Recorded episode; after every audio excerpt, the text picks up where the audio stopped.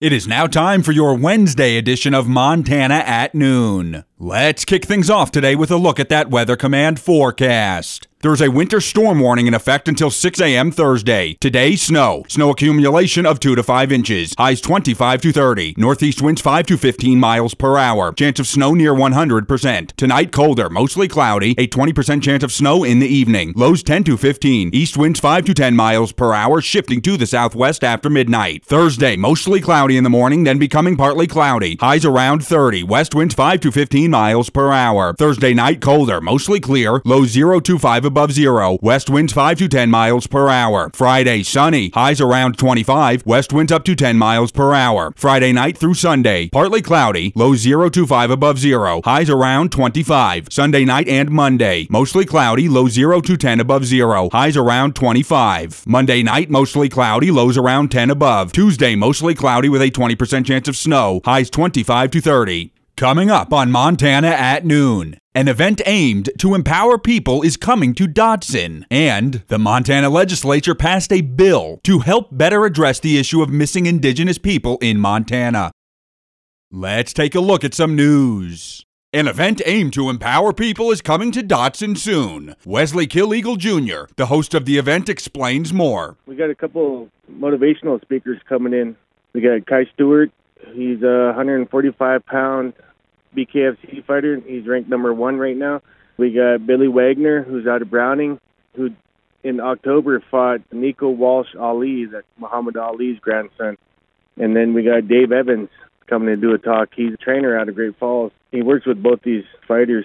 They're coming in uh, April 1st to Dodson, Montana, give a anti-bullying motivational speech kind of thing, help curb the bullying epidemic that's going on, hopefully curb the suicide epidemic as well. The event will be at the Dodson High School Gymnasium starting at 1 p.m. Saturday, April 1st. The event is free and open for anyone to attend.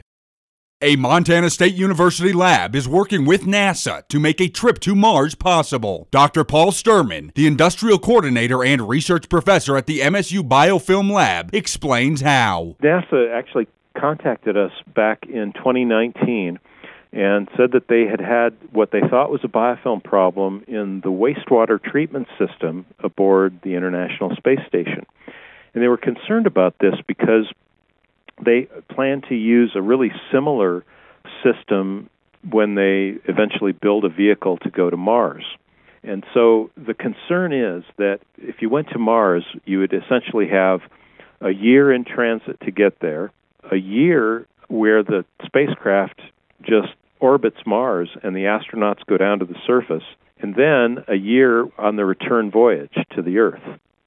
So, what they were concerned about is that if everybody leaves the spacecraft in order to go down to the surface of Mars for that year, then what's going to happen to the systems on the spacecraft that have microorganisms in them and that have to be restarted after that year long dormancy? And they were really concerned about the wastewater system and whether it would become fouled or inoperable in some way due to microorganisms growing unchecked over that year long period. And so, what we have done is to basically test different scenarios of different types of microbial control measures to try to ensure that the system will restart again after that period of dormancy. And so, we're, we're in the middle of it now.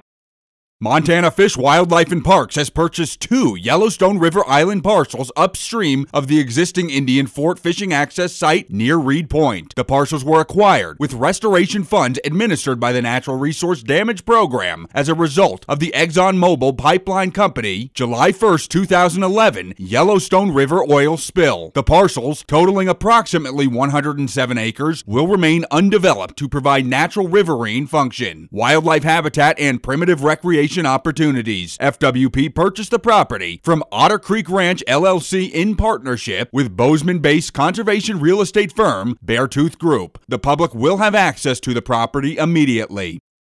The Montana legislature passed a bill to help better address the issue of missing indigenous people in Montana. Eleanor Smith from the University of Montana gives the full report. The Montana legislature passed a bill Tuesday that would put almost $61,000 of the state's money towards training community led teams to respond as quickly as possible to missing persons cases. The bill cleared a final vote in the House 98 to 1. Democratic Representative Tyson Runningwolf from Browning is the sponsor of House Bill 18. Runningwolf spoke about the need for the bill at a Senate Judiciary hearing on January 20th. And sometimes them volunteers that are out there may not have all the assets or resources to find them. And this grant program can work at the local level to make that a better place for all of us and help find the missing that are gone. At that hearing, friends, family, and neighbors who helped search for missing people filled four rows of the hearing room. They told stories of searching for missing people and not being ready for what they might find. The bill got unanimous support from both sides of the aisle. The final bill includes an amendment from the Senate that would require county sheriffs be notified of the program. According to the Montana Missing Indigenous Persons Reporting Portal created by the Blackfeet Community College, Indigenous people in Montana are four times as likely to go missing. According to the Department of Justice's Missing Persons database, there are currently 41 missing Indigenous people from Montana, 20 of which have been missing for more than a year. More than a third of those missing are under the age of 18.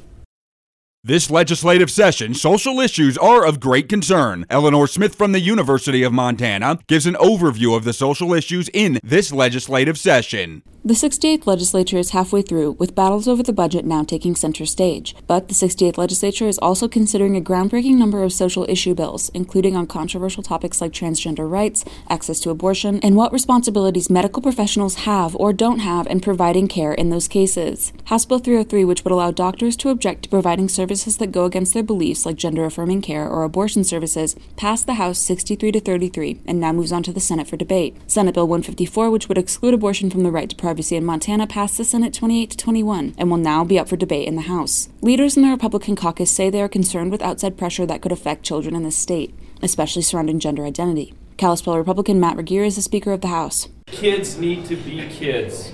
Our children should be should be focused on the big sporting events and how to pass the algebra class. They should not be worried about how to deal with a bully or the pressures of the left to subtly or even overtly be sexualized.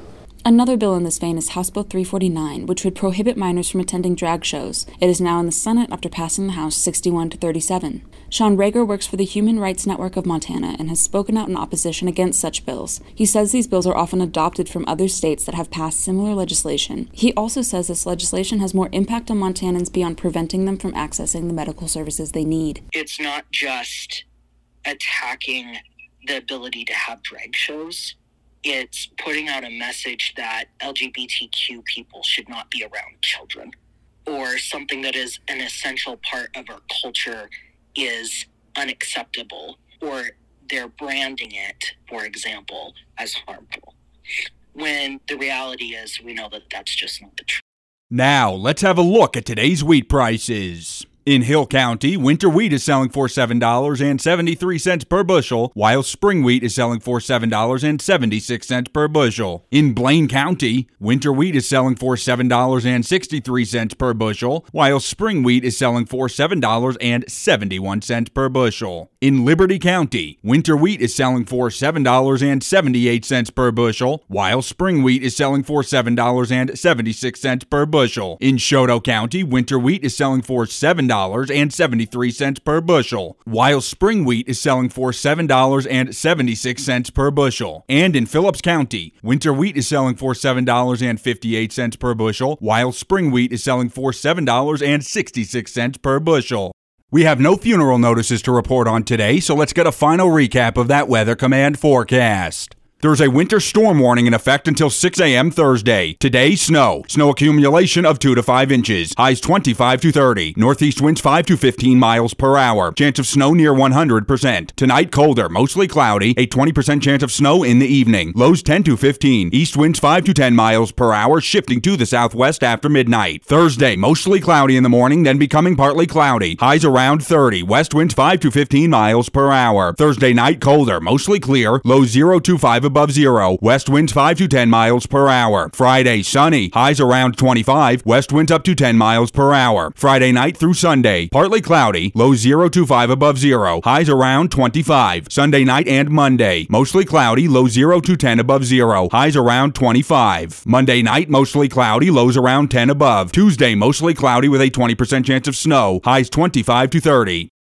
And that'll do it for your Wednesday edition of Montana at Noon. I'm Eric Gray. Thanks for listening, and remember that seven days a week we are your source for news and information. KOJM, KPQX, and HighlineToday.com. Have a great rest of your day, and I'll see you here next time for Montana at Noon.